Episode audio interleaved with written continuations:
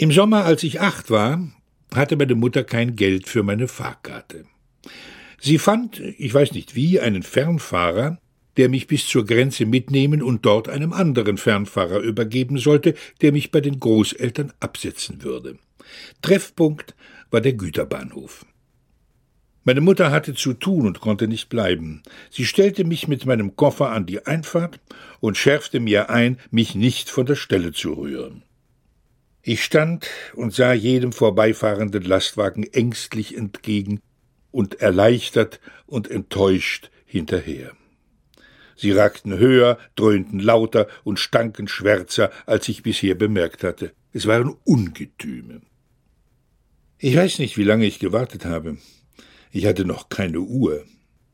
Nach einer Weile setzte ich mich auf den Koffer und sprang mehrmals auf, wenn es schien, als werde ein Lastwagen langsamer und wolle anhalten.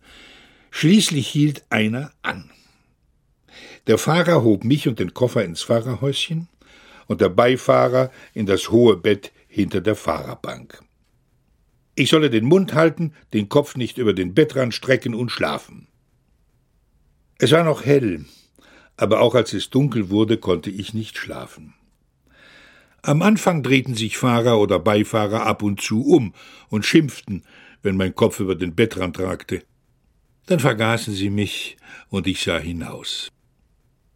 Mein Blickfeld war klein, aber ich konnte durch das Seitenfenster neben dem Beifahrer die Sonne untergehen sehen. Vom Gespräch zwischen Fahrer und Beifahrer verstand ich nur Bruchstücke.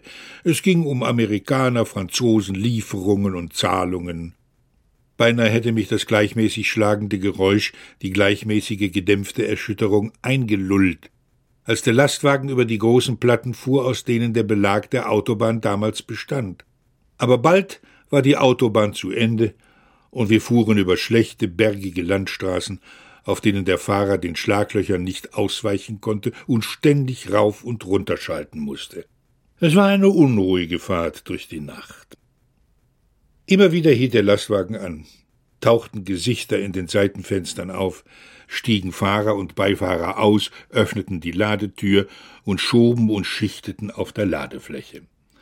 Manche Stationen waren Fabriken und Lager mit hellen Lampen und lauten Stimmen.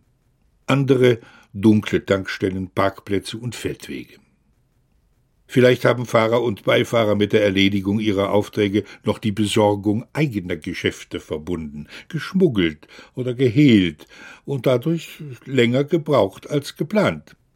Jedenfalls waren wir zu spät an der Grenze.